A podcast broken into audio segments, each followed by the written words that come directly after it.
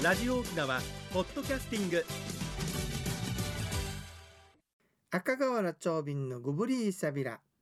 放送ななひゃくよんじゅうきゅうかいめの今日はごがつのじゅうごにち、内縄久美旧暦では新月のじゅうごにち、いいの日えびんや。さて皆さん、今日日本復帰の日だから復帰関係の話すると思ったでしょう。でもね、もうここにじゅうねんかんずっとやってるんで、今日はちょっと反逆して違う話いきます。えっと沖縄の年中行事の話お届けしましょうかね。これ年中行事、うちな口では七日とかういみと言いますね。漢字で書いたら分かりやすいですよ。節になる日ね、節の節の日、七日。ういみはね、折り目、折り目正しくの折り目ね。七日とかういみとか言うそうですよ。だからあのね、林助さんが七便ういみんわからんなって言って歌ってするじゃないですか。七日ういみというそうですよ。さて年中行事は何のために行うんでしょうか。一つはね、えー、と豊作とか豊漁を祈って、えー、神様に感謝するために行うっていう行事があるんですね。それとあの例えばうまちみたいにね、ちょうど今日しがつでしょ、来月ぐんがちうまちですよね。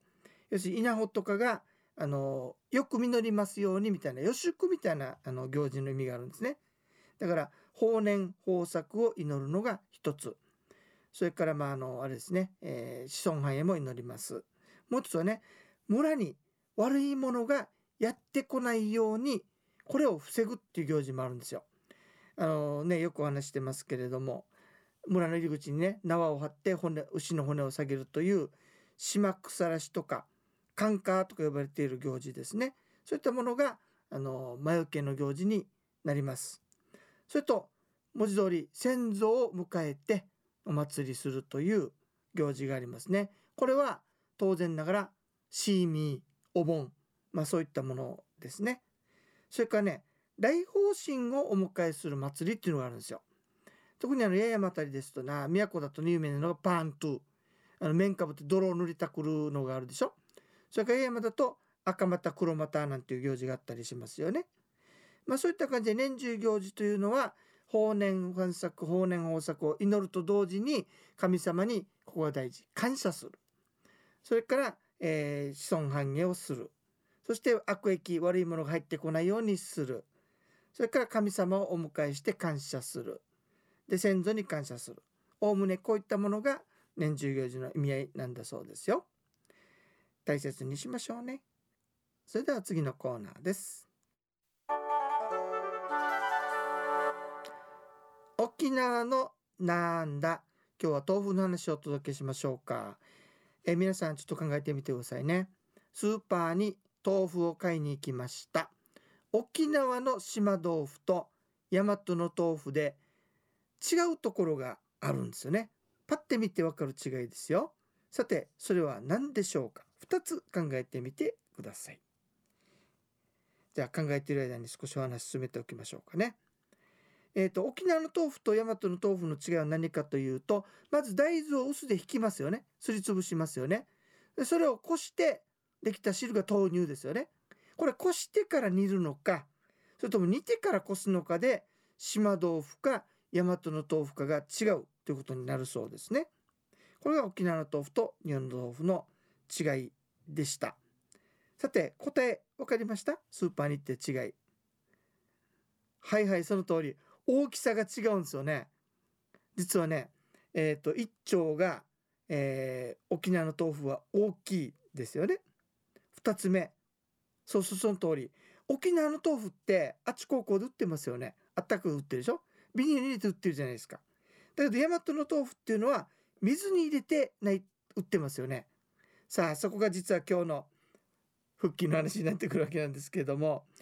日本の食品衛生法によると豆腐は水の中に入れとかなきゃいけないわけです。販売するときに。うちのあの島豆腐水の中に入れたら崩れちゃいますよね。そこでそこにいち早く気づいた当時の豆腐組合長の砂川さんという方が何回か何回か東京に行きましてね、陳情を繰り返した結果、まあ、特例なのかどうか OK ということになりまして、現在我々は島豆腐が食べられるっていうことになったわけなんですよね。だから夜変わりの時にいろんなことが実は変わっているんですよ。でその他にもね、例えば塩せんべいあるでしょ、あれもやがて沖縄で食べられなくなるとこだったんですよ。なぜかというと、あのー、作り方も特許取れるそうですね。大和の業者が塩せんべいの作り方と特許取ろうとしたそうです。それに対して名護の方がね、思い出も込めて何回か何回かお手紙を送って、これは阻止されたと。青森も確か登録させるされる、えー、寸前だったですね。で一番気になるのがね、鉱山法といってね、要するにあの土地をね決めてしまえば、まあ、そこを掘るのはその人しか権利ができないっていうのがあるらしく、えー、これでも沖縄の人たちはちょっと困ったというような話を聞いておりました。まあ、夜川に伴ってね、いろんなことがあったわけなんですけれども、ごじゅうねん経った沖縄はどうなっておりますでしょうか。沖縄のなんだ、今日は豆腐と夜川の話お届けいたしました。次のコーナーは久々学問でやいびくとグブリーサビラのコーナーです。このコーナーでは沖縄の民族に関わる話をお届けしています。ところで皆さん、お滝やおがんじゅ、神様のいらっしゃるところに、まあ、史跡巡る時で入る時にはですね、今日は勉強できましたので失礼しますと挨拶してから入りましょうね。さて今度はね、神人の話お届けしましょうか。あの神の人と書いて神人って言うんですけれども、実はね、あの最近の人たちで神人っていうと、ね、霊感のある人っていうイメージがあるじゃないですか。例えば豊かな使命とかね、あのあちこちでなんか霊能力者のことを神人と言ってるんですけれども、実は王国時代はそうではありませんでした。え昔村が出来上がるときに一番最初に住んだ家のことをニーヤーと言います。根っこの家と書きましてね、そこの男主人はリーダーとして政治を受け持つわけですよ。で奥さんとか女の人兄弟はどうするかというと、年中行事を取り持つんですね。でニーガンと呼ばれておりました。まあ、それがね、いくつかのその集団がちっちゃいあのマキョと言っていたんですけれども、合体していきますとね、だんだん大きくなっていって、それがアジとかね、あの政治を持つのはアジ、じゃあえー、っと年次行事を持つのはというとノロという形で変化していきます。最終的に国王がトップに立ち、それからその女兄弟か奥さんが、えー、と小神王の時代からは聞こえ王君という形になっていくんですね。そうすると琉球王国時代は聞こえ王君が神様を祀るトップで、その下に補佐役のさんめいの神人がいて、その下に何名かいて、ずっと下の方にあの野呂さんがいらっしゃるわけですよ。でこの野呂さんっていうのは実は何をするかというと、公的な行事です。年次行事を取り行いますね。なので、えー、法年にしてください、満作にしてください、それから、えー、村が平和でありますようにとか、そういったことをお願いするわけなんですよ。なのでうちの家が最近乱れてるからちょっとうがんぼすくかね、ご先祖様にお願いしてもらえんかねというのは一切野呂さんはやりません。そういうのは豊かな使命の仕事だったんですね。というわけで実は王国時代の神人と呼ばれていた人たちは、今出てきた野呂さんとかね、そういった人たちだったんですよ。だから王国時代の神人の仕事というのは、村の繁栄、それから豊年満作、子孫が、えー、たくさん生まれますように、そして無事に育ちますように、豊漁でありますようにといったものをお願いしておりました。ちなみに琉球王国からちゃんと辞令書もいただいて、給料もいただいて、マガタマっていうのももらうんですね。だから決まったうちからしか出ないんですよ、ノルヤっていうところからね。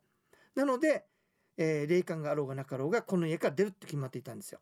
だから王国時代の神人っていうのはそういう人たちでした。それに対して現代は霊感のある人たちを全て神人というふうに呼んでいるようですよ。歴史とともに概念が変わっていったというお話なんですね。じゃあエビタガヤ、えー、神人とかね、年中行事の話久しぶりにやりましたけれども、こういう話の方がみんな面白がるから、もうこんなにしようかなと思ったりするわけなんですけれどもね、もう何しろななひゃく、来週でごじゅっかいだから相当ネタも使ってるとかいうかね、いろんな話してますので、初期に戻ってみましょうかね。まあ、来週からまた国吉さんもいらっしゃると思うんで、健康の話も入ってくるんでね、えー、これからもよろしくお願いいたしますね。えー、今日は日本復帰の記念日になっておりますよ。皆さんもなんかお祝いしたりするんでしょうかね。長瓶は心の中でお祝いしました。えー、っとね、実はあのー、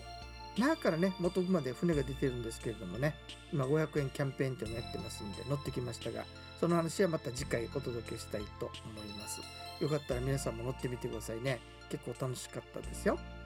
番組のご案内や赤瓦長瓶やいびいたん、それではまた来週まで。くぶりーさびら。